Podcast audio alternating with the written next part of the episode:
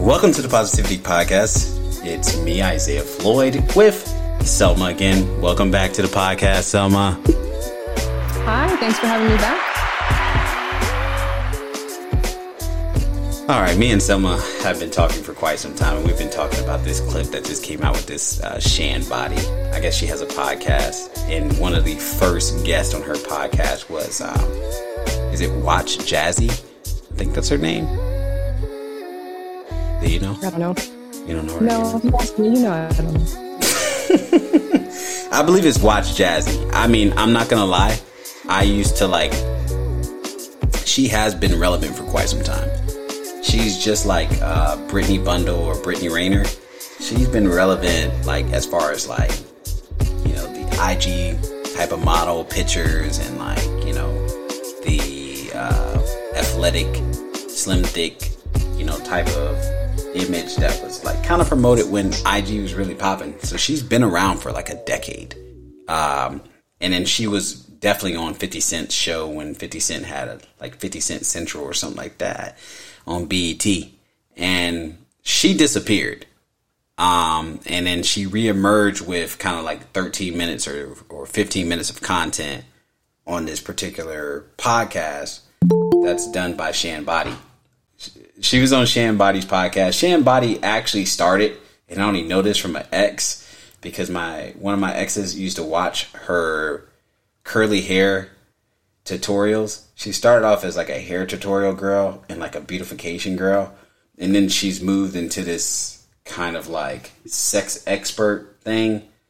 And yeah, so like basically she got everybody from doing makeup and curly hair tutorials. Now she does sex therapy and all this other stuff like that. She has no real degree to give her the that, that makes her a sex sexologist or any type of therapist or anything like that, but she does that now. But she has a podcast now and it's circulating on TikTok, it's circulating on Instagram, circulating on Facebook about, you know, watch Jazzy's like clip as she talks about her relationship with her current man, who everybody believes to be Cam Newton. Um, and so someone, someone and I are here to talk about it briefly, I guess. So, Selma, you ready for the Yeah. first clip? I guess let's do it. All right, here we go. First clip playing now. All right, so let's bring it back to the basics. What is the art of being submissive? First step is get with somebody who wants what you have to offer. I think love and submission is a tailored fit. It's not a one size fits all. So I can only tell you what what it means to me. Now for me, it's complete selflessness. I am satisfied in serving. I'm a servant. And I watched my mother serve all my life. You know, and it was rain, sleet, or slow. I think we talked about this on the phone. Um, my mother's love for my father wasn't conditional. It's not my responsibility, but It's your joy. It is my joy. You know, I, I love to see him eating the meal that I cooked. I love seeing him sleep easy. Like every night, like clockwork, I scratch this man's back to sleep. And I know when he's asleep because I can tell when his breathing changes. And mm-hmm. some people might think that's psychotic, but that's like, I just know that's when I'm like, oh, I can stop now. But I find joy in being your rest. And it shouldn't be conditional. Mm-hmm.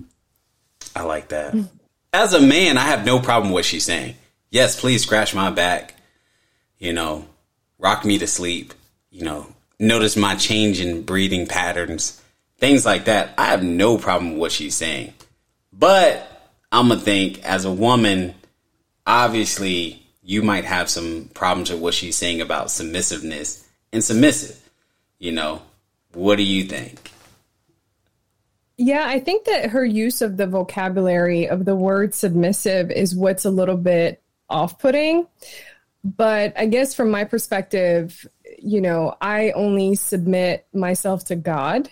So in my faith and in my spirituality and in my journey, I don't um, submit to any anything or anyone aside from the higher power, the higher being, which is you know submitting to God's will. I think what she's describing is you know, being nurturing, being a woman, and being a, you know, significant other to to someone. I don't think that she's describing anything that's out of the ordinary um, or anything that's just so above and beyond. It's just part of when a woman is in love, you know, you want to, you know, make your significant other happy in the same way that a man, when he's in love, he wants to do the same.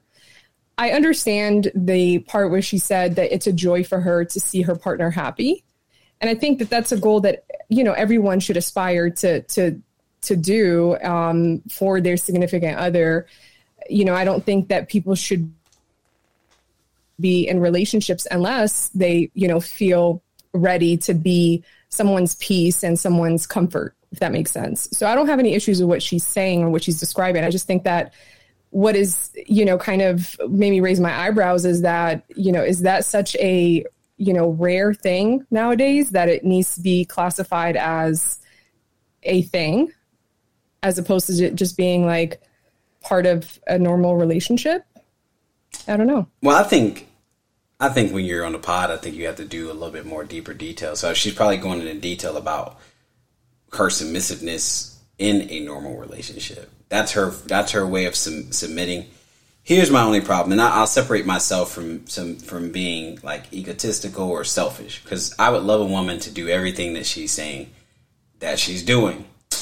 But if I basically had a daughter, what would I advise my daughter to do? Right? Submissiveness to a man, particularly with my particular faith, that only comes when you're married to that man. And so, and I think we talked about this a little bit before before this podcast. It's like kind of the messaging that you're sending to women in a way in a fashion is very advantageous to men, advantageous to a person like myself or a person like Cam Newton in a way of like. Well, hold on. Mm-hmm. I think that what she's described just based off of the soundbite, I don't think that that qualifies under being submissive. It just qualifies as being like a nurturing, like feminine like you're tapping into your feminine energy as a woman mm. when you're with someone.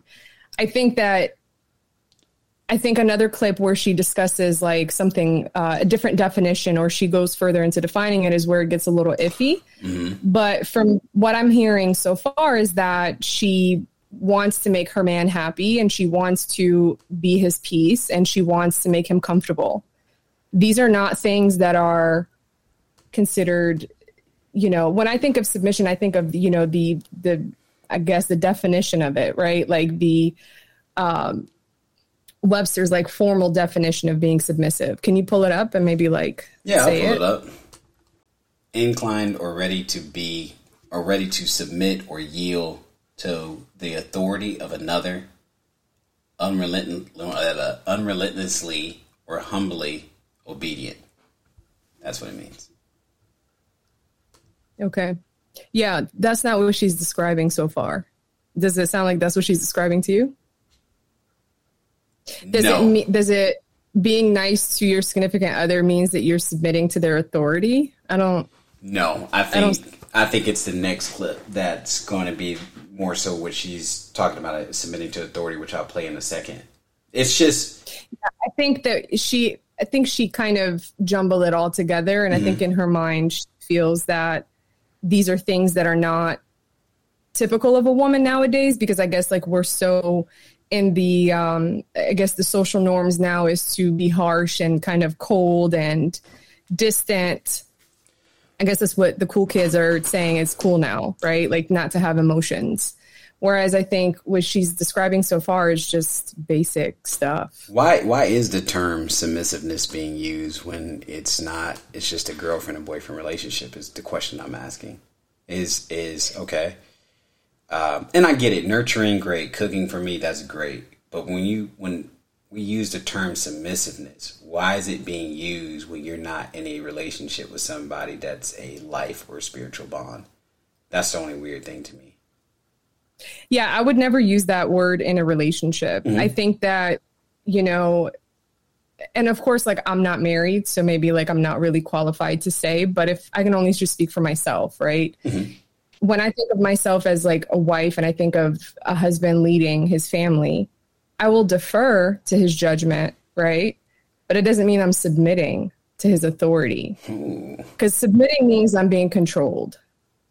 And I think that if I have, res- well, the person that I marry, I have to respect them enough to give them that, I guess, uh, that permission to make decisions for our family, right? So, like making that decision to call this person my husband means that I trust you to make the right decisions by not only yourself but by our family as well without you know without me feeling like i was left out of the equation. Uh, so you say being controlled you know, yeah because you're submitting to someone's authority that means someone is like has authority over you it almost sounds like yeah i can only say that the only being that has authority over me over like my spirit and like my decision making and that drives my intentions in life is god there's no human being that has that authority over me. Hmm. So I could say, you know, I, if I respect someone enough, I'll defer to their judgment on certain decisions. But to say that you have authority over me means like it, it kind of makes me feel like as if I'm controlled, I'm helpless, and that I can't do for myself. And it's not to say that like, you know, I, I have this uh, personality of like I can do battle by myself. That's not what I'm saying. What I'm saying is there's a way the way that it comes off or how it's coming off, it just doesn't sound as if so, something that I would that's not the right I guess word that I would use to describe deferring to someone's judgment when it comes to certain life decisions hmm. for your family, but not for a boyfriend, obviously. But I'm talking about like for a husband. Hmm. Have, would you ever find yourself in a position would you where you would defer or yield to the authority of a boyfriend? I wouldn't call it the authority um, of a boyfriend. No, I don't. No, you don't get wife benefits. Uh, that just doesn't doesn't doesn't the math is not mathing for me. But I'm a little different and old school, so um, no, I will not give you um, wife benefits if you're not my husband. That just sounds nonsensical. Like it sounds foolish. Okay. Um, but but what I say is like for a husband, it's not his authority, it's his, you know, leadership, right? So if I'm saying that I trust in your leadership, that means even if I disagree with you and after you hear me out, I still have to defer to your judgment if I'm choosing you, for me personally, if I'm choosing you to lead. Now, unless you're going to lead us over a ditch, I'm not going to let you do that. But if it's just a difference of opinion and it can go either way, then by me saying I do, I'm saying I do to that. So it really is on me to make sure that I choose a man whose decisions I respect and trust, like someone who's responsible and able to make those types of decisions, if that makes sense. A high value man. For a boyfriend? No. You don't. I'm messing no. with you. I'm messing with you, but let me play this second clip because oh. I think she goes a little bit more in depth about submissiveness. Hang on. Okay. A part of that lack of conditions too means that you do your duty joyfully regardless of yes. what's being done for you. That's it. I do my duty joyfully regardless of what is happening to and for me. You know, now some days I might be more cheerful than others because I have my own stuff going on. You know, when there's times where it's like I don't even want to say what's going on with me because again, I know how to deal with me and my pain you know, I'll cry in the shower and keep it moving, you know. But in the art of submission for me, because I can't speak for everybody, is being joyful about it. You know, it that want of, and I think it not even just a want, the power of knowing that you you have the power to make someone's day better, and that's a choice and easier. Yes, better and easier. That's a choice that you have to make. I always make the choice to do it. I always make. So again, I think she's referring to just like you're saying something. I think she's referring to nurturing, not submission. Now, one of the things that she said at the beginning was like, you know, you choose to like nurture someone one, you know, during the process of like despite what they're doing for you, I don't think that's the proper way to look at something. You know, um, I don't even think that's the proper way to be submissive, even in a marriage. And I'm not married, but I don't think you just you're just submissive to a person who doesn't give you the same type of respect. You know, I don't know. It, honestly, what stood out to me from what she just said was she's not really honoring her true self and her emotions, and she's not really being who she authentically is around this person. What is a little bit troubling is what she said, you know, I'm fine. I can cry in the shower and keep it moving. Ooh. That's that energy of like, I can do battle by myself. Yep. Which to me defeats the purpose of having a like like a partner, mm-hmm. right? If you're not getting that emotional support, especially if you're like a woman who's financially stable and you know you don't necessarily you know rely on that man to pay your bills or for your livelihood, right? Mm-hmm. So then the benefits of having that partner is you know that emotional support and you know having someone to go through life with, right? Mm-hmm. And that's the thing that I find to be a little bit worrisome because I think that there that's where women start to get resentful and what you're doing is you're chipping away at who you are by not living in your authentic truth because you should always feel comfortable to feel your emotions like feel the feels around the person that you're you know closely you know dealing with especially in such an intimate way that i think i personally wouldn't be able to to do that. It doesn't mean that i wouldn't be nice to you and it doesn't mean that i wouldn't still be nurturing but i'm not able to be fake I'm not the type that can just push things under the rug. If I'm upset, I'm upset. Yeah. Like this is my natural truth. And if that's something that makes you uncomfortable, then you're not really the person that I need to be around. Right? Like in the same way that I'm creating a safe space for you, I would hope that you're giving me the same thing in return. And if it's not, I'm just not the type of woman that can handle that kind of situation or I can't say that I would truly genuinely be happy with someone and I think that I would start to resent them and lose respect. But I also am not the type to just like cry in the shower and like call it a day and pretend as if like I'm not feeling mad, sad or whatever it is that I'm feeling for the day. Right? So I think that's the thing that stood out to me the most about that. I think that that doesn't mean you're submissive, that just means you're betraying yourself. Mm-hmm which is a dangerous thing to do. Um, I just don't have the capacity. Like, you know how some people don't have the capacity to be confrontational? I don't have the capacity to just not feel my emotions. I choose not to block my emotions from being what they are. And I think sometimes you always laugh at me because you're like, you're so passionate. and I always say, like, that's a compliment for me because it means I'm human. I'm living in my authentic truth, whatever it might be. Like, and I'm not ashamed of of my emotions. Like, they don't sh- like I don't feel shamed. I don't feel like oh my god, embarrassed. Like, what it what is someone going to think if they if they feel like you know something bothers me? Well, it does. Like, that's my authentic truth, and I I think I'm dope. Like, I think I I like myself. I love who I am. So it doesn't really make me ashamed of that. So that's something that she's probably going to regret later. The other thing is you it is a choice to make your significant other happy. And one golden rule that I live by is if you ever have the opportunity to make someone's day better or do something nice for someone, take advantage of that opportunity. Never pass up an opportunity to do the right thing or do make someone happy or kind of go that extra mile for your partner if, if you're able to do it but I don't think it should come at the cost of your of your joy, of your truth, or at the cost of betraying you, who you really are.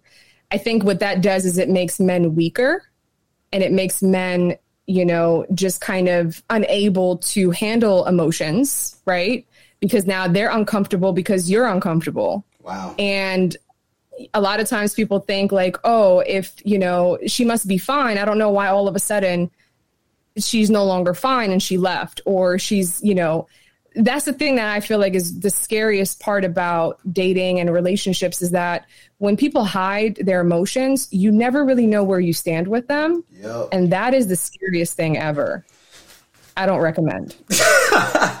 No i i you, well with me i tend to intellectualize my emotions but when something bothers me something like i tell people it bothers me and I know you're, you have you've, you've gotten on me a few times when we've had some some off some conversations where you're like, you know, you should get mad, like you should really show mad, and, and the reason why you should get upset sometimes and display that you're upset about some things sometimes is because that's what sets boundaries too, to let somebody know, look, you hurt me here, this is the reason why you hurt me. You probably shouldn't do this again, you know?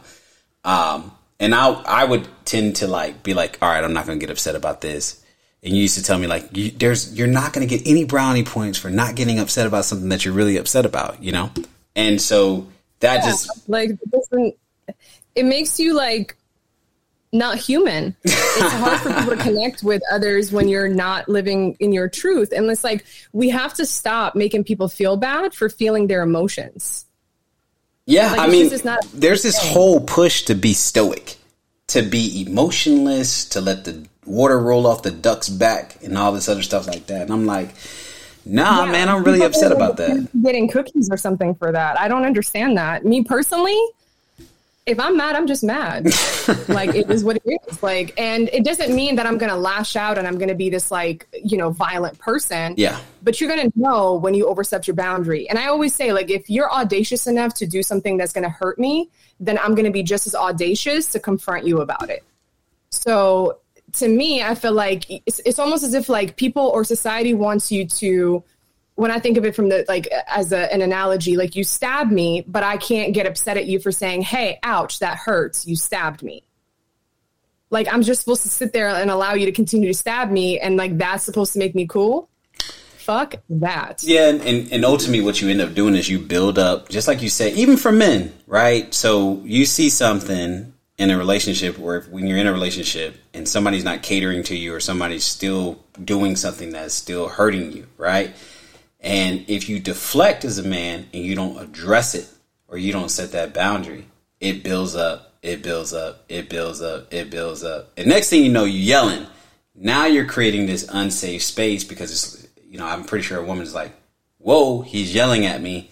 But you've let the tension build up by not really expressing or setting that boundary immediately. Say, like, yo, yo, yo, this is disrespectful to me. This is hurting me, or type of thing. Or or it could be a situation where somebody has repeated conduct in such a manner, in such a way that you that I've I've, I've felt this where I feel like this person really trying me, dog. like like there's no possible way this could continue to happen without a person like purposefully doing it, you know? And then that builds up tension. So it's important to kind of show those emotions. So when she's saying that she'll go into the shower and cry, it's you, are not being your authentic self and you can't be in a relationship where you can't be your authentic self where you can't communicate your feelings where you where you can't you know tell somebody that hey look this hurts me or tell somebody look i had a bad day look you know i'm having an issue with my parent or this happened like that's not a healthy situation and i don't think as a partner my happiness if i'm in a partnership with you my happiness, I'm not saying my happiness comes before you. You know what I'm saying? If if I'm happy, if I come home happy and you're sad and you're my partner, well, I want to know why you're sad because I want to bring you to the same level of happiness where I'm at. And if bringing you to the same level of happiness where I'm at is actually listening to you or giving you a solution to to whatever problems plaguing you, then that's what I'm to do and I'll sacrifice my I'll temporarily sacrifice a little bit of my happiness today to assist you to bring you up to my level. So I just found out to be very, very strange about what she said. But again, I think a lot of her comments were about nurturing. But for that particular per, that particular aspect, it's kind of like, yeah, she's not being her authentic self. Yeah, I mean, I remember when I was younger, and I think this is when I learned about this part, which um, I remember like me and my brother were fighting and my mom, and I just like left. And I remember like texting my mom that I just was not in a mood to be around. I was just like, this is just too much. And she texts me, she's like, you don't get to choose, you know, um, when to show up. When you genuinely love people and especially your family, you go through the good times and the bad and you go through it together. You don't get to choose just the best times. Like that's not how that works. So she kind of made me take like ownership of that and recognizing and that really checked me, right? It made me like kind of like damn, what kind of person am I if I'm just willing to walk out on my family just because it's uncomfortable for me? Right mm. and just by her bringing that to my attention like that really stuck with me like you know and, and i took that on into adulthood i always say like look if you really can't accept me at my worst whatever it is right then you don't really deserve me at my best. And equally so, and I'm willing to reciprocate that same energy. Like if you're not having a great day, like I'm here for you. Like to me, like what's the point if you can't lean on me and I can't lean on you? Like what do you hear? Like what what is the point? Like I'm not a slave. I'm mm-hmm. not a, you know a maid or you know somebody. You can pay people to just you know serve you, right? Like that's if you want to just get a, a back rub, you can go get a massage, right? Like if that's what you're looking for. But if you really want a partner, then you and you want to connect and you want a meaningful connection, you have to have those vulnerable moments like some of the best connections are formed in those moments. I agree. How do you know someone has your back if like you never share what's going on? Like, how do you know that? Like, no. it's just wild to me. Like, no, I, I, de- I definitely agree, and I and, and like you said, she's sacrificing her her feelings, her emotions for the sake of a relationship, which is going to build up build up resentment. And people, when you build up resentment, this is what happens. I know this firsthand experience. You do two things. You start fighting and start fights or get upset yelling at your partner, or you just abandon your partner. And then your partner's like, either way, your partner's like, bro, what? I thought we resolved everything. But nothing was ever resolved. You just had these pent up emotions in you, and now you just disappeared or abandoned that person you know, and so there's no communication there. And I think with relationships, right. you always got to have communication, good or bad. No, for sure. But like you rob your partner of an opportunity to be there for you. You rob your partner of an opportunity to grow and potentially get to know you on a deeper level. And you rob yourself out of a, a genuine connection. So to me, she doesn't get brownie points for that. That's kind of whack. now we're gonna get into nitty gritty. Uh, so we're gonna we're gonna we're gonna kind of ease around this oh. one. she knows it's coming. Here we go. The choice to do it. I, I, like to give. I like to allow my person to lead. They know, especially like when it translates in the bedroom. I like to feel dominated. You know, riding dick ain't always my favorite position because I like to be taken advantage. Oh my gosh, no, I don't like to be taken advantage of. I like to feel. That's okay. I like to be degraded. Yeah, those are languages that I like and I accept. I do, but if I'm comfortable and if I trust you. So just know what that means. Know that dance with your partner. I think of relationships and submission and being submissive is like it's like an eight count. So with this one, I just want to point out the word degrading. yeah, I don't want to get in nobody's bedroom, but okay. Whew. So here's the problem that I have with that Okay. Because uh-huh. you want me to pull up the definition? Huh? You want to put up the definition before you get into it? Yeah, go ahead. Give me the definition. okay. Causing or associated with a low, destitute, or demoralized state, causing someone to be or feel degraded. And basically degraded. That's why I hate Webster. Just tell me straight up what it be. Um, reduced far below ordinary standards a civilized life and conduct. Woo. Um, that's what degraded means. Um, so yeah, go ahead, Selma. Yeah, there's nothing sexy about that. But um, here's the thing that I that I will say about that, and we'll just leave it there. I think that people have to be mindful of the words that they use, especially when you have a platform where there's like a lot of young girls that are just like looking for guidance, right? And I think that now social media influencers have been in a position of responsibility over what is the social norm, right? Especially like now that social media is just the norm nowadays, right? And the generation that's after us, I feel really bad for them because they don't have any clue what life is without social media. But to say that kind of word and to use it in a way that, you know, as an adult, maybe you're maybe that definition means something different to you than what it would technically mean to a younger person, right? And I just think it just it's just spewing the wrong, you know, it's perpetuating the wrong narrative, the wrong values, and everybody's allowed to have their own values. I'm not saying they should have the values that I have, but at the same time, I think that there's a, a line and a boundary that we need to be mindful of, especially when you're you when you have a platform that you're able to be leave an impression on a younger girl that may not have the experience, may not know, and may feel like that is what she needs to be that's what she needs to do in order for her to fit in and in order for her to be cool. And if there was ever a time to not be cool, like this is it. Like go ahead and be in part of the lame, lame crowd in this category because I just to me, I don't know what is what she means by being degraded, it, but I I don't imagine it being anything that is um positive. Let's just put it that way. it's not positive. Um how do you feel about that when you hear a woman say I like to feel degraded or I like to be degraded? Like what what thoughts come to your mind as a man? Well, being 32 and like looking for a wife, um that's not cool to me. I don't it's not cool to me because then I'm looking at this person from a standpoint of like, does she know what the word means? Um, I'm guessing that people mean passionate intimacy in a way.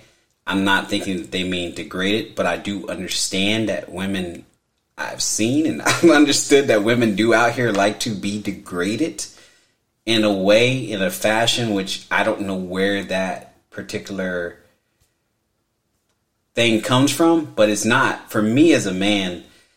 When I'm when I'm now dating at my age, I'm looking at a woman from a standpoint of okay, this is supposed this person across from me that I'm eating from is supposed to be my partner.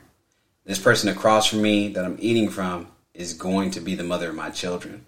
This person across from me is going to be the prime example for my daughter if I have a daughter. Or even if I have a son, you know, do I want my daughter to feel like it's okay to be degraded, you know, and during an intimate moment? No. So if a woman came to me and she was like, degrade me, I'd be like, one, do you want me to lose my bar card? Because doing something degrading sounds just like a, looks like I'd be the poster child on the Florida bar uh, journal or something like that for the reason for being disbarred. So I'm, I'm thinking you're trying to set me up to get me disbarred. And two, I'm looking at a situation where like there's just no possible way like this woman is fit to be my wife. You know, now if she's talking about passion and stuff like that, gotcha. Say that again one more time because I don't think people heard hear that because you know I I talk to a lot of women and they and I get like, you know, feedback in a lot of different ways. And I'm always just baffled. For me personally, I would never be attracted to a man that would wife someone that wouldn't, um, that they wouldn't be, I guess, proud of to be the mother of their kids, mm-hmm. right? Especially of their daughter. Um, I asked my dad, like, why did he choose my mom? Right. And the main thing that he said, he's like, out of all the things that your mother did, the thing that I'm most proud of is, you know, who she is as a mom. And I'm so lucky to have found her because she did such a great job with you and your brothers. And that's something that I feel like I could never repay her for. Mm-hmm. So I chose your mom because she was, you know, who I wanted my children to to kind of imitate and to instill the values that she had. I wanted my children to have those values. But I hear a lot of women they say, you know, guys don't necessarily care about that these days. Like, you know, it is what it is. Like and to me I'm just like what kind of guy doesn't care about how his woman feels about herself and what kind of woman she'll be and what kind of example she'll be for their child. To me, that sounds like it's like, you know, someone who doesn't, and everybody is different, right? Like, and I don't, I'm going to say, like, I, I do mean to judge to some extent, but not to the extent of like, like you do what you do, but just choose the women who agree with you. Mm-hmm. Does that make sense? Like, if you're that kind of guy and you're that kind of woman, just stick together. Like, don't go and try to make someone who's not who doesn't necessarily fit in that box mm-hmm. and try to make them fit into that box and then you taint them. Do you know what i'm saying? Because they will try to do that. I mean and I, you, you you get it from like women that you meet and then women will try to taint you in that type of way to get you to do certain things that you would never as a man and as a man i know we're supposed to be macho. We're supposed to be just like sexual deviants sometimes blah blah blah. But women will try to taint you and put you into a situation where you're not that's not you bro at the end of the day you don't want to even probably experience anything like that and in men we can really manipulate women. I'm not gonna lie, and I'll be completely honest with you. I've seen it before. It's like we can really manipulate women who, again, are maybe influenced by certain types of clips and things like this, or don't understand the language or that words matter. We can manipulate them into getting into situations where they are degrading themselves. And at the end of the day, when you're in those girlfriend, boyfriends type of situations, you're not going to get a ring because more than likely that man that has degraded you is actually going to go with the woman that said no. Um, mm. And I've seen that before. So, um, you know, you just That's have to be really cognizant of it, you know, really, really be aware of that. So, for sure. But I just, I think she means passion. Um, I don't think that's what she means, but well, we'll pretend that that's what she means. But I don't think that's what she meant because based off what she said after that, that I don't think that's what she meant. I, I genuinely do believe that she meant to say what she said. Well, I think that women days are just a different. There's just a whole different breed of people. Um, I think that just things have just gotten so out of control that whatever is considered normal is actually like you know it makes me cringe. As a woman just hearing some of the things that she said like i was embarrassed for her. And i was just thinking to myself like when she grows out of this phase she's going to look back and hope that if she has a daughter one day that she's not hearing her say these things the girl you know, that said that she's older than like, you huh the woman that said that is older than you no, I know. I mean, age doesn't mean anything. I mean, come oh, on. Oh, you mean like mentally grow? Okay, gotcha, gotcha, gotcha, gotcha. Yeah, like, people be like, "I hope they grow out of the stage," I'm like, "Bro, he 50. What? He's probably set oh, in his oh. ways." like, who? No, I'm Her just saying, like, no, no. I'm the, the the woman who said that Shan Boody. I think she's like, I believe she's older than you. She's like 35. She's got two kids now. Yeah. Yeah, I mean, I don't think age means that you're mature. Yeah. Right. I, I think age just means that you've been here for that long. It doesn't necessarily mean that like you're mature at all. I got you. But what I'm saying is, like, I think that she'll cringe if when her daughter is a teenager and you know she's impressionable and she's looking for guidance, and that's the thing that she hears her mother say. I, I don't I know, man. Have you ever heard Jada Pinkett Smith talk with her daughter Willow at the table? I have, yeah. And I think that it's like it's okay to have some dialogue because I do think that mothers do need to open up, but I also think that there needs to be like some sort of like I don't want to have this kind of conversation with my mom. You know, like I remember being when I first got my period is like when I got my my sex talk, I guess you could say. Mm-hmm. And I was mortified, but my mom like she she just had that conversation with me and she just, you know, basically put me on game, right? So that I'm not out here just kind of clueless and that I had an understanding of like, you know, what my responsibilities are now as, you know, a young girl turning into a woman and growing, you know, and flourishing, I guess you could say. So she told me what I needed to know. Um, but I don't think I would want to have a conversation like my mom is my girlfriend. I don't, I think that there's like a level of respect that I have for my mom that I just would like to keep there. Gotcha. No, I get what you're saying. I definitely understand what you're saying. I just think the the way we're moving now is like it feels like those conversations will end up happening as kind of like buddy buddy um because kind of like I don't know. We'll see. We'll see how like those conversations transpire I've in the future. dynamic where like moms are friends with their daughters, and I've seen it in my own family. Yeah, and it does not work out. And let me tell you something. Those little girls turn up to be some like disrespectful women. Yeah. And you think that, you know, to the point where it's just like I remember like I remember thanking my mom for being as strict as she was with me because it's so easy to go left. It's so as a as a girl, especially if you're like you're a good looking girl, like it's so easy to go down the wrong path. Mm-hmm. And what kept me kind of like off the wrong path to some extent was I was scared as shit of my mom. Like I knew my mom did not play about about nothing. Like she she didn't play those games. Yeah. And the, my biggest thing was like you know disappointing her and or like my dad like i would die if i disappointed my dad and for me like when I got older and I re- recognized just like how much that saved me from so much like foolery and so much bad influence, I was so grateful. Like as a teenager, I was just, I thought she was like so mean and just over the top. But as a grown woman, I realized that like, man, I'm so glad that she was that way with me because I did not need to wear makeup at 13 years old. Mm. I didn't need to do, you know, I, I didn't wear, I didn't need to wear skimpy clothes at 13 years old. Like I didn't need to do any of that. And at the time, of course, I didn't have the the wisdom or the the ability to understand. But like now, as a grown woman, like I would be the same way with my own daughter. Like, yeah, I didn't know any better. I needed her to guide me. No, I get you. Like, even as a man, me and my father are not friends. Me and my father, my father's my father. Um, we can laugh and joke, but he's my father. No, he can't beat me or anything like that.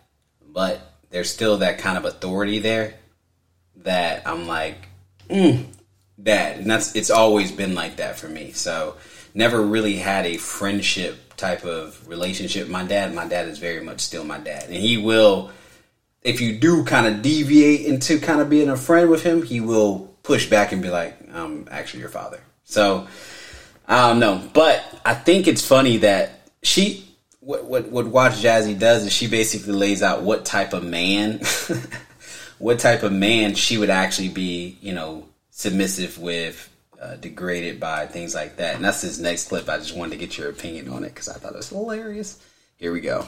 I have gotten better at saying the things that I need, but if I don't get it the first time, I don't like to say it again. So would you do what you're doing for a broke dude? What What do you call broke? Can requires your financial support as no. well.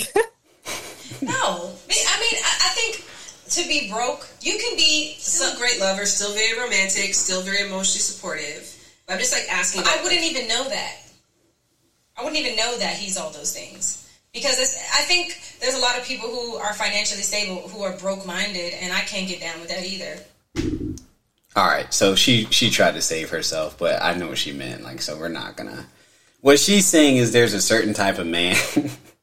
there's a certain type of man that gets those privileges that would that's going to get the passion, the submissiveness from her, or we wouldn't even say submissiveness. We would just basically say the nurturing from her. There's a certain type of man, a certain type of bag, and a certain type of mindset that's going to get those types of things. And I have no problem with her saying that. That's that's her preference. She's not going to get that to a broke dude. She's not going to get that to a guy who doesn't have. And when they say, I don't think people know the definition of or of the meaning a broke mindset. A broke mindset means that you actually do not have a belief in abundance. So I don't think people actually know the meaning of when they say that. But just taking it taking it by its actual meaning, so a person who doesn't have this belief that of, of abundance and a person who doesn't make any money, she not doing any of that stuff for. So, you know, there's a certain type of man that she's going to give those these services to as a girlfriend, you know? I'm you said services. No, I think that tells you her values, right? So that makes sense now as to why she cries in the shower by herself. she doesn't Christ. value like an emotional connection. She values and like, you know, financial support. And it's not to say that he's financially supporting her, but it's just in her mind that is what is valuable, yeah. right? And she said something that was funny was which is like I wouldn't even know if a guy is great or all those things that the girl was naming because if he's broke, what I gathered her to to I guess allude to is that she wouldn't even give him a chance. Now I'll say this. At a woman at my age, right? Um, like if you're in your 30s, mid 30s, um, or even if you're in your late 20s, if a guy is not on a path to his like, you know, like passion or whatever it is that he's pursuing in life to make a living, whether you're broke or not, because you could be selling drugs or you could be, you know, have a lot of money somehow, some way, but you don't really have a path. That is not some guy that you really want to give any of your time to anyway.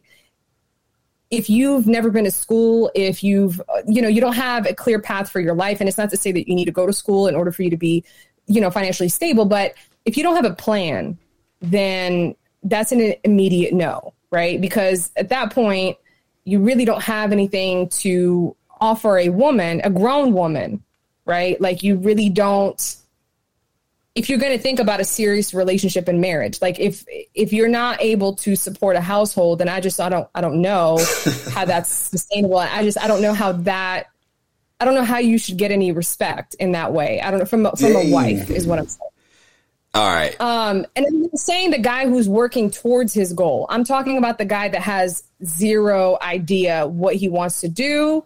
He's lost in the sauce and he's in the clubs on the weekends because that's just all that he knows how to do, right? He doesn't have the mindset of like, okay, I need to get my shit together. Like in your early 20s, that's a time to be like dumb, right? Mm-hmm. But as you get beyond 25, like it's time to start getting your shit together if you're in your late 20s, early 30s, and you haven't figured that out and you're not trying to figure that out, then, you know, you really shouldn't be dealing with a grown woman, if that makes sense. You're being graceful. In terms of, like, no, I'm, I'm being honest. Like, I, I just, and I think that guys bloom a little later than women anyway, but that, I think this, that's why so many women have taken on a path of being an alpha right? Because a lot of us have basically figured out the game of life, right?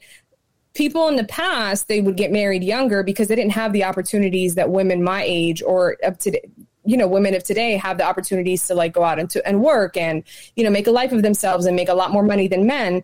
Whereas in the past that wasn't necessarily an option that was available right?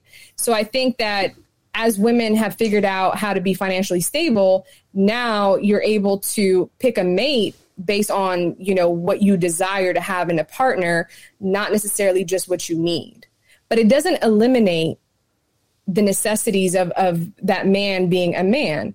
I'm very traditional in that sense. Like, I think that I'm very happy to play my role as a woman. I would love to just play my role as a woman in a relationship.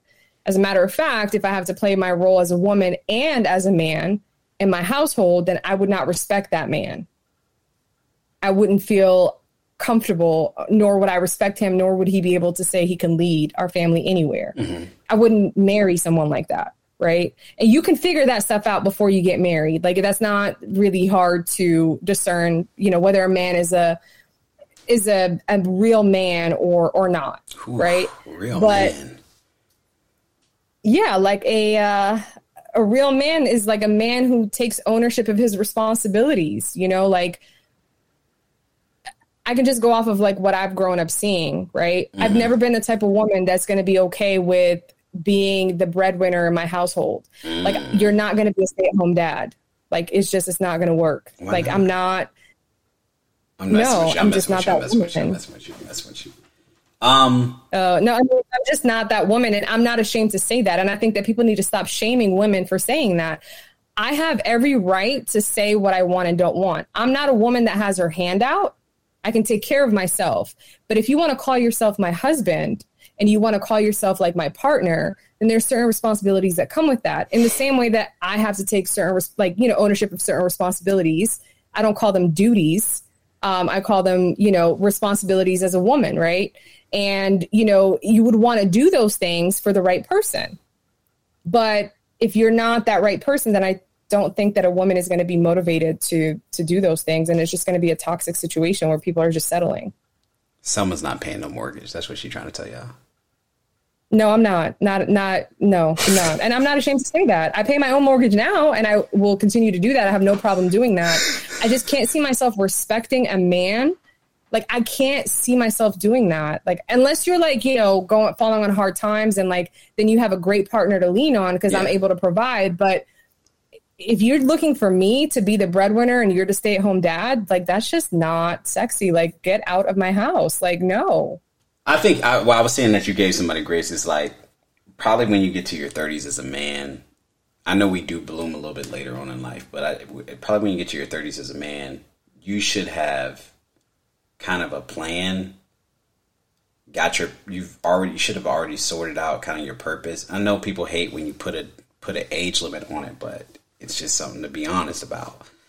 And then you should be kind of flourishing and just kind of living off of your plan, kind of in your third, your mid thirties and things like that. So like, for me, what I've seen when you go out here and you date, it's like a lot of women do not want a man in his 30s who is aspiring to be a lawyer, aspiring to be a doctor. You better have been, you better have be, you better be actively in law school or you in medical school, uh, actively getting your your master's in leadership to become an administrator of a school or something like that. If you want to, if you're a teacher or something like that, like they're not really looking for the potential aspect of it.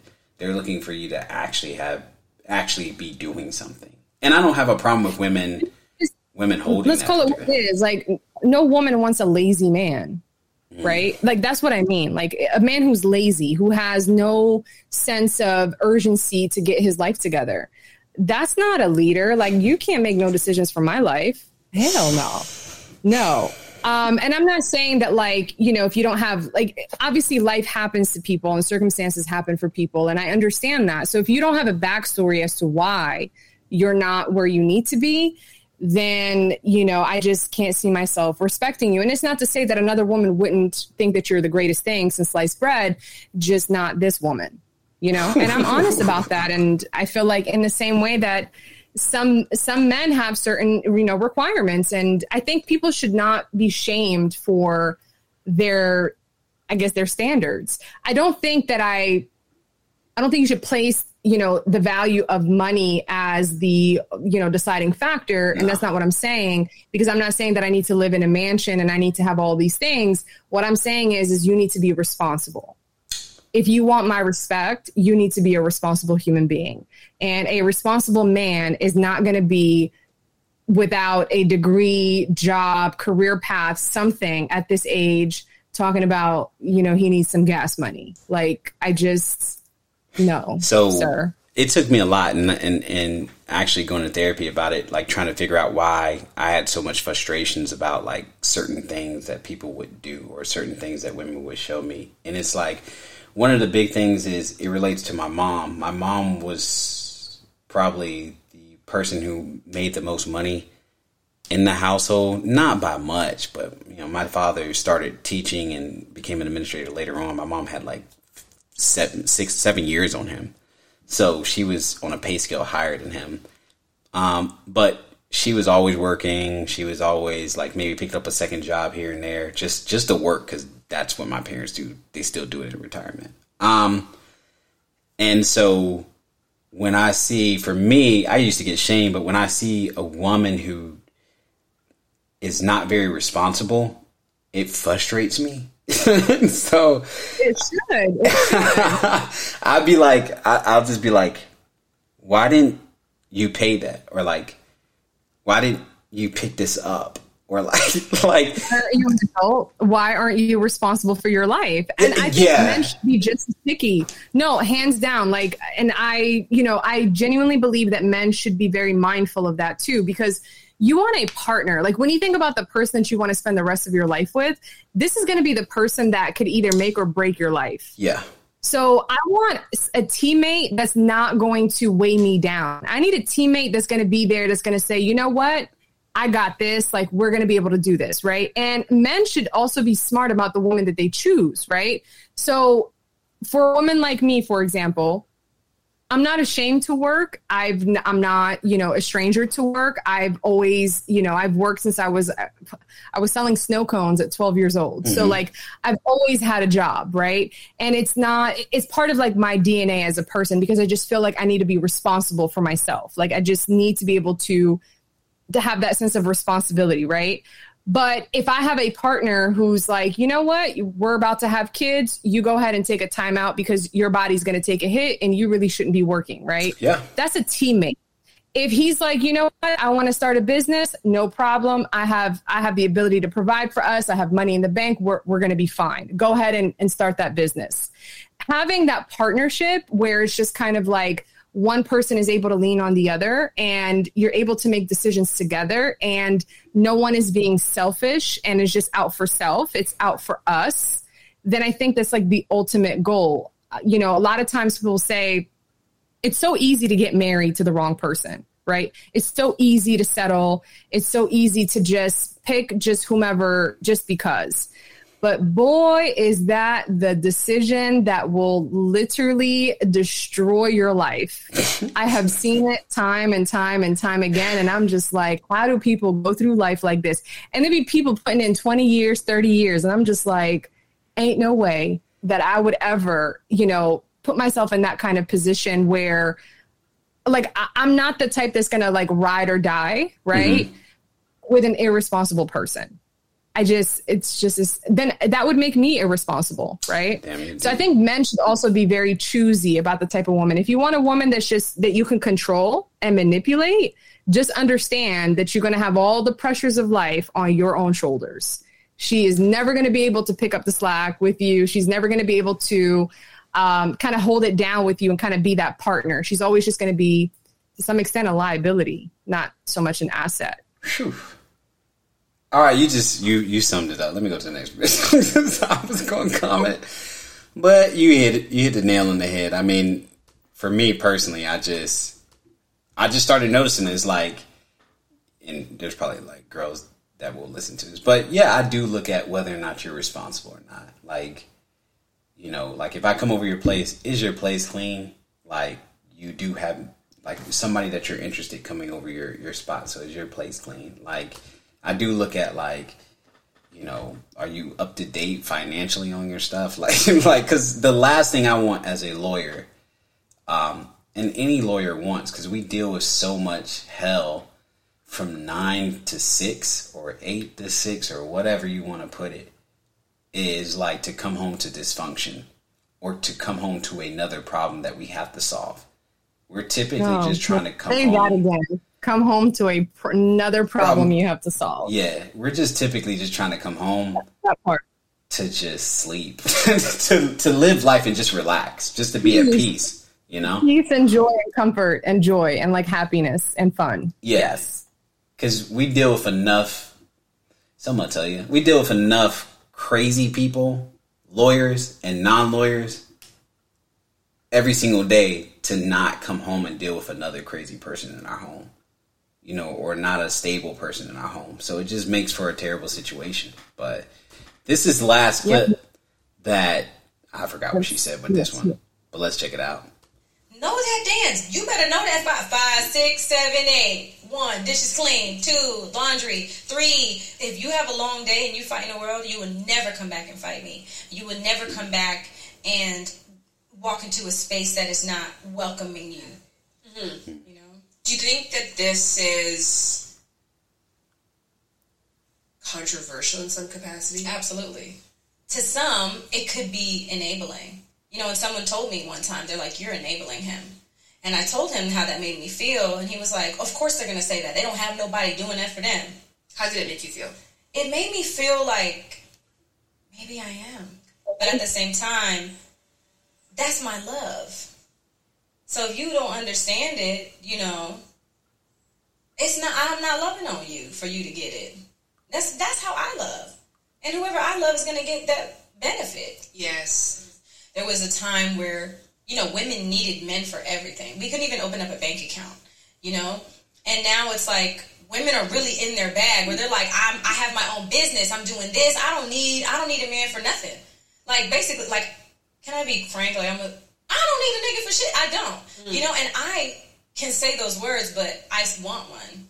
So my brain wants to understand the exchange here because, know, and this could be, it's not. No, you're doing great, but my because I told you I'm gonna ask a bunch of stupid questions. Yeah. Because this dynamic, I think, like my relationship with my partner is very egalitarian. Like we're equals. Mm. Like I don't ever feel like I'm giving for the sake of giving, and I'm not receiving for the sake of receiving. I'm receiving being like, well, I deserve this, and I'm giving being like, you deserve this. So mm. there's that exchange happening. So you speak on, you're like, you tell him the things that you need? Yeah. And mm-hmm. the things that you feel like you deserve, you'll say that? A hundred percent. How do you say that?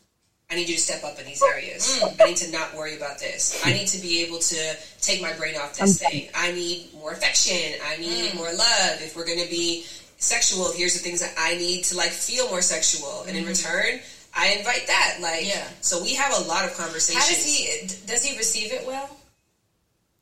I think everybody has a problem with being told that they're not doing enough because we always go to like, well, I'm already doing X, Y, and Z. Right. So I think that there's there can be. I wouldn't say that he's always arms wide open, but he always adjusts. But mm. so I guess when I'm listening to your relationship style, I'm like, if we kind of broke it down into like to dos specifically, like what does a submissive woman do for her man? Everything. What does that mean? You know, like packing his bag, unpacking his bag um, just making sure all the things that he wants, and like I, I pretty much read his mind. So it's like if I know you and I study you. Like I know how you are in the morning. I know how you are about midday. I know when you're in this mood, what you need. Like before you can ever ask me for something, I'm already on it. I mean, he's spoiled.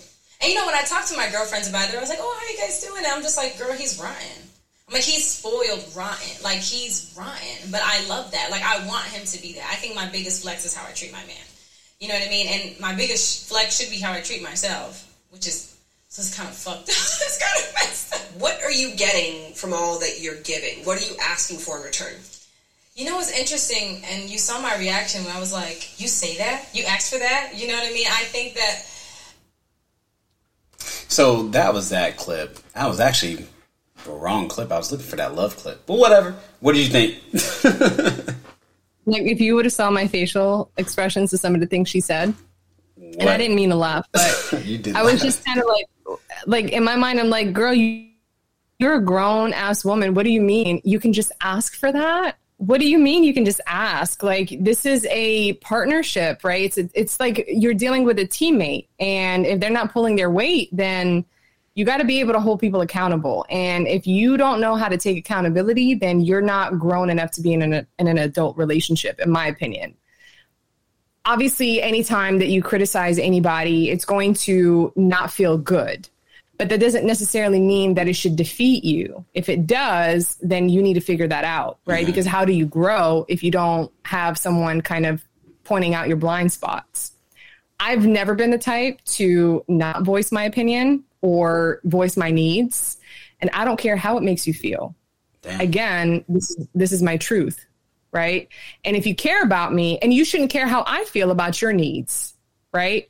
You should tell me what your needs are because they're your needs, right? This is a thing that I need to fulfill as a need for you in order for you to be happy. And I expect you to communicate those needs to me so that you give me an opportunity to be there for you and to fulfill those needs if you don't do that, then I'm assuming that everything that I'm doing is sufficient for you.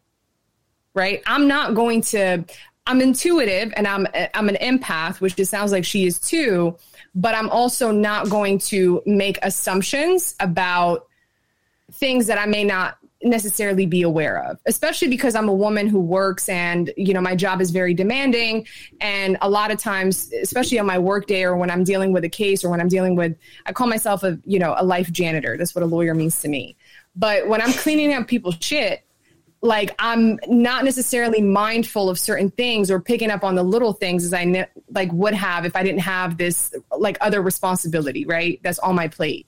So I I need you to communicate to me when I'm dropping the ball. Like I need that. And I would say like let me know and give me the opportunity to be my best self, right? Yeah. If you don't do that with me, then I'm assuming that everything is good as I should because I shouldn't be forced to read your mind, right? I don't know what she's doing all day where she's able to pick up on all these things, but I, me personally, I pick up on things when I can, right? But I rely on my partner to communicate thing, their needs. And I never take offense to it. There, there should be no reason for me to take offense to it. I, I find I'm actually very grateful, right? When that happens, because then I'm just like, thank you for giving me direction in order for me to be able to make sure that, you know, I'm doing my part as a partner right? Um, the other thing that I find to be kind of like, you know, um, a little bit uh, also strange is the egalitarian system that the other girl was talking about. I've never been a fan of like tit for tat. Mm-hmm. I've always been a fan of like, you know, you do what you're best at and I do what I'm best at.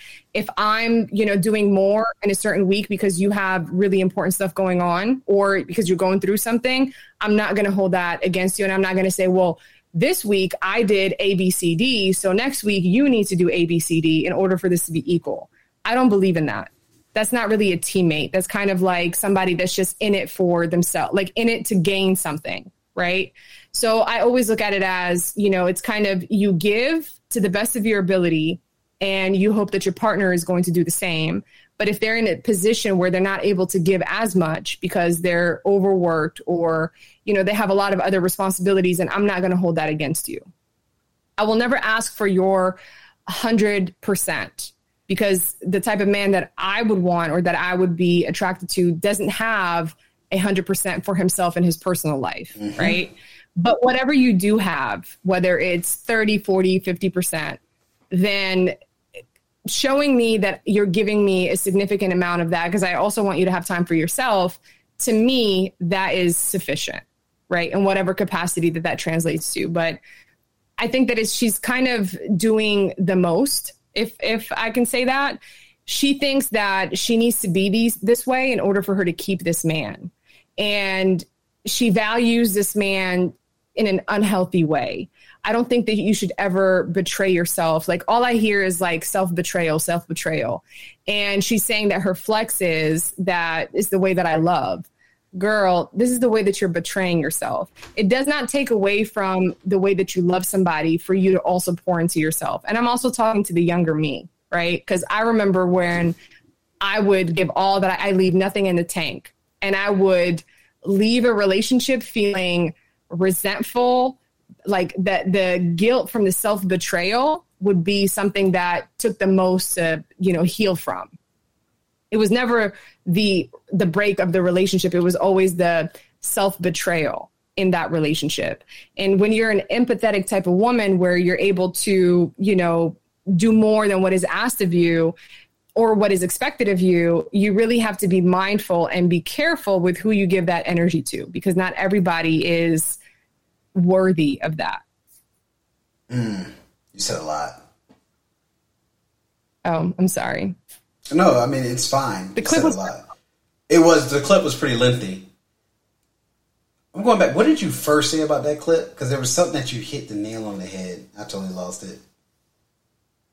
My bad. You should have stopped me. I should have. No, I should have wrote notes. I should have been. I had my notepad right here. I didn't have it. I was like, um, you. I'm ha- knows when I'm talking to you. But I'm happy. I'm I'm I'm happy that you you did say that a man is not going to be able to give you is his his 100%. I don't think a lot of people know that. A man that's a man that's in his purpose cannot give his significant other 100%. He's going to give, you know, 30 to 30 to 50%, but if he's really truly in his purpose, he just he doesn't have that amount of he doesn't have that capacity typically to give 100%. Um, no, a thousand percent. Even me as a woman, like I, I have a job, I have a responsibility. Like people's livelihoods are on my, like are mm-hmm. in my mm-hmm. hands to some extent, and I have to maneuver, and I have a lot of responsibilities, right? And mm-hmm. so, if you expect me to be at your beck and call, like I'm probably not that girl, right? Like you probably need to go to someone who probably doesn't have a demanding career. Yeah. And to me, I feel like, you know, sometimes people set like unrealistic expectations and that's because they lack the ability to understand yes. right?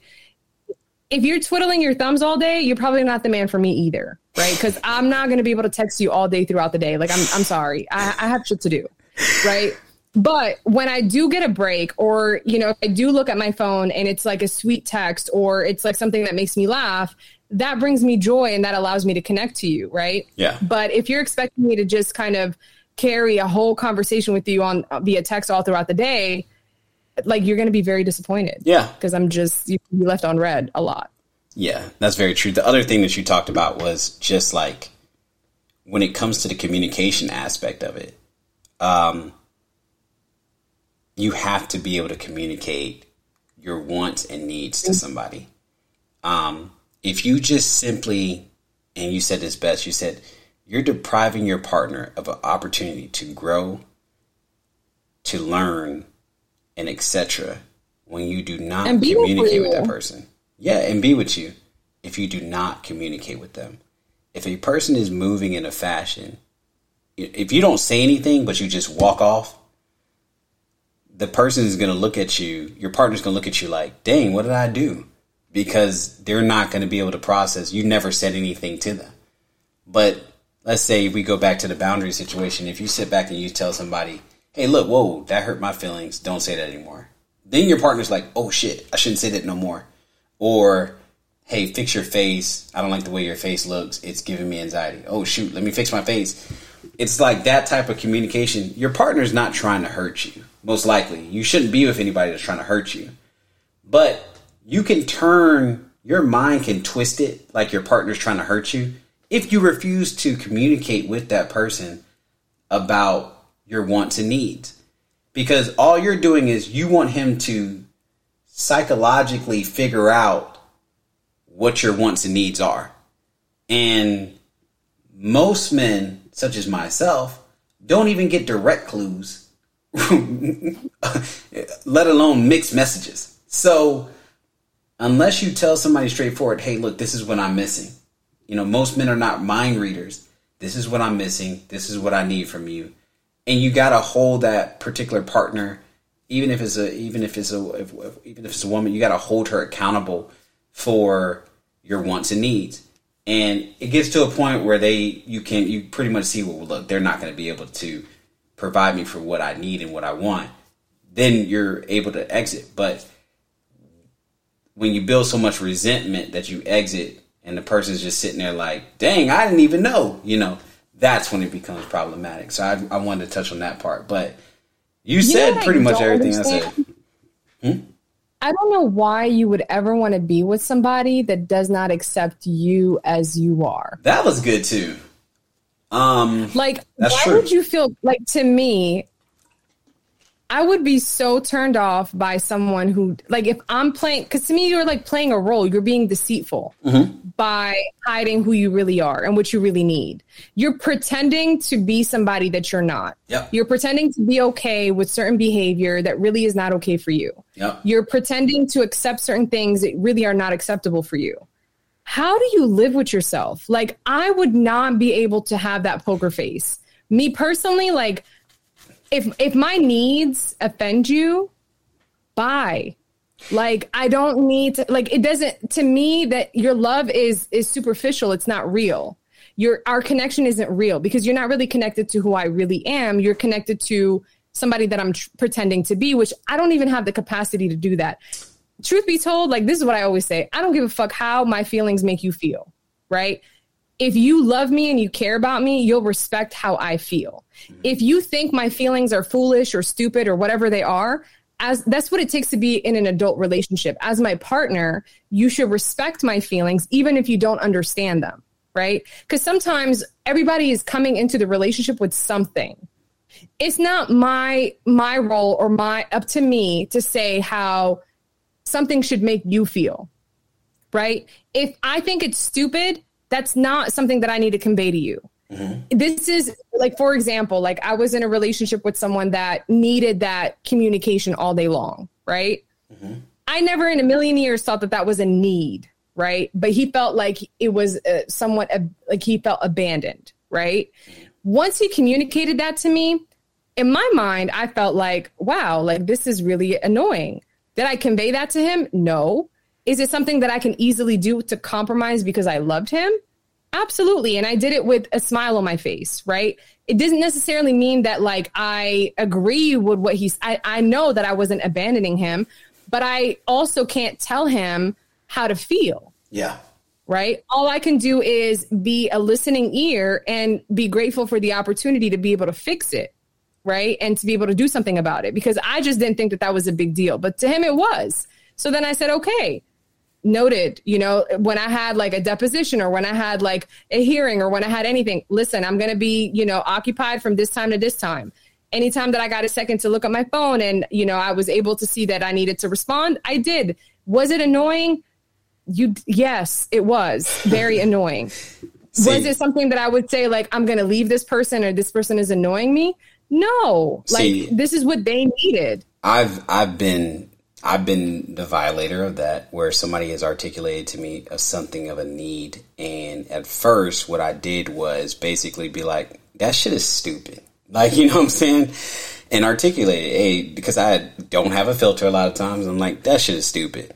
And then when I saw how serious it was, then I was jumped into, okay. So imaging to say to somebody, huh? it's so bad. Because like people have different triggers, right? And Yeah. like a lot of our triggers are subconscious and we don't recognize it, right? I have triggers that I'm pretty sure other people would be like, really? Like, Mm-hmm. really?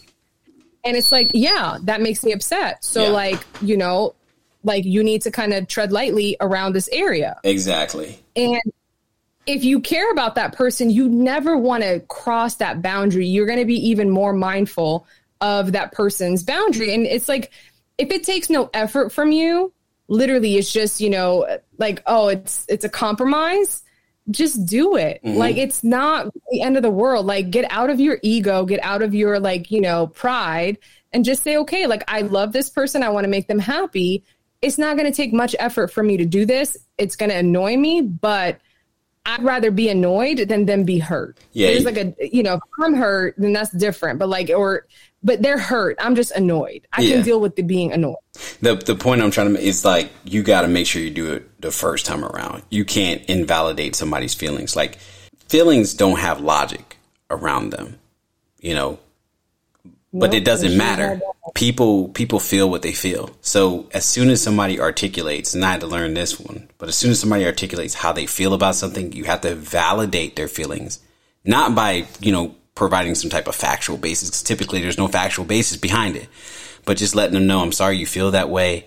Hey, you know, I hear you, and then you just implement immediately what they need if you really really care about that person don't be a me where I basically was just like, but I do, I'm trying to find the logic in somebody's feelings when there's no logic behind that. They just feel that way. And so I'm trying to repair something like, oh, what is it? And then I finally realized, like, okay, let me just go with the flow then. Let me just give her what she wants. But it is too late because now I look inauthentic. Isaiah don't really want to do that. He don't really care about XYZ. And I get it. I get how that comes off. And so if anybody's listening to that, just be mindful, you know, validate people's feelings. Um, Don't be like Isaiah. Don't be. don't be like, don't be, don't be like me. But you know, that's just me learning. Like I haven't had a lot of uh, relationships. I never had a lot of experiences in that fashion. So that was just me learning um, what to do and what not to do. You know, and at the same time, again, I harp on like communication because if you don't communicate with a person who is inexperienced, then what happens is they really don't know what's wrong with you. So, you know, that's that's that's something that has to be done. But all in all, we've gone past an hour or something. You want to close with something positive? Sure. um, here's what I'll say to any woman that's out there the greatest power that you have is your truth. And if a man does not accept that about you or makes you feel bad for who you are, then that's not the man that you need to be with. It doesn't invalidate you, it does not devalue you. Let me say that again. It does not devalue you as a woman and all of the power that you are. Do not ever allow a man or his opinion dictate who you are as a person and as a woman. Feel empowered. If you really want to feel a sense of like empowerment as a woman and your greatest power, live in your truth and fuck what anybody else thinks. Because at the end of the day, your truth is all you have. And be proud of who you are as a woman. And if there's things you need to improve, because we all have areas that we need to improve on, do not allow someone to come and exploit those areas of you until you are solid in who you are. You're able to identify your weaknesses and your strengths, and you're able to stand on your own two feet, and you don't give a fuck what anybody thinks. And that's what I have to say. And you don't need to be uh, abandoning yourself to keep a man ever. The right man is not going to require that of you. I'm gonna say this, fellas. A lot of these women are delusional, but if you love her, just validate her feelings. That's Wait, all I got. hold on. Hell no. I'm not- messing no. around. I'm No. Okay. I'm joking. let's I'm not do that. joking. I'm joking. I'm joking. Here, I, I'm gonna leave it off. I'm gonna leave it off for the positive, positive take. Okay. Okay, no. What you need to be telling people, men, is be mindful of the type of woman that you choose because this is a lot about who you are as a person. do not choose. Do not choose the woman who does not make sense. Right? Oh God. Be strategic about the type of woman that you choose and be honest with yourself and with who you are and don't date until you know who you are please don't do that because all you're doing is you're damaging people you're tainting people and you're trying to make something happen that's not really going to work so and don't be afraid to express your feelings and if a woman doesn't accept that or makes you feel like you're weak because you're expressing your emotions fuck her. She's not a real woman. A real woman will never make you feel weak for who you are or for what you feel. She will validate it, she will respect it, and she will honor it, and she will protect it. That's what I have to say. All right, she just took my positivity. I'll just, I'll just ride with whatever she said because I can't repeat it. Don't be calling all women delusional just because the women you. I'm messing around. I was just playing. I was just playing. Oh, jeez. But thanks, Emma, for joining the pod. Yeah, of course, anytime. Good night. Deuces. Bye.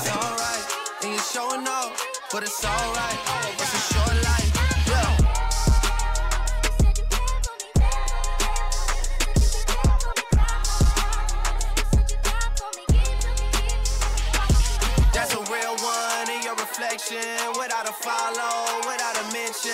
You really piping up on these niggas. You gotta be nice for what to these niggas? I understand.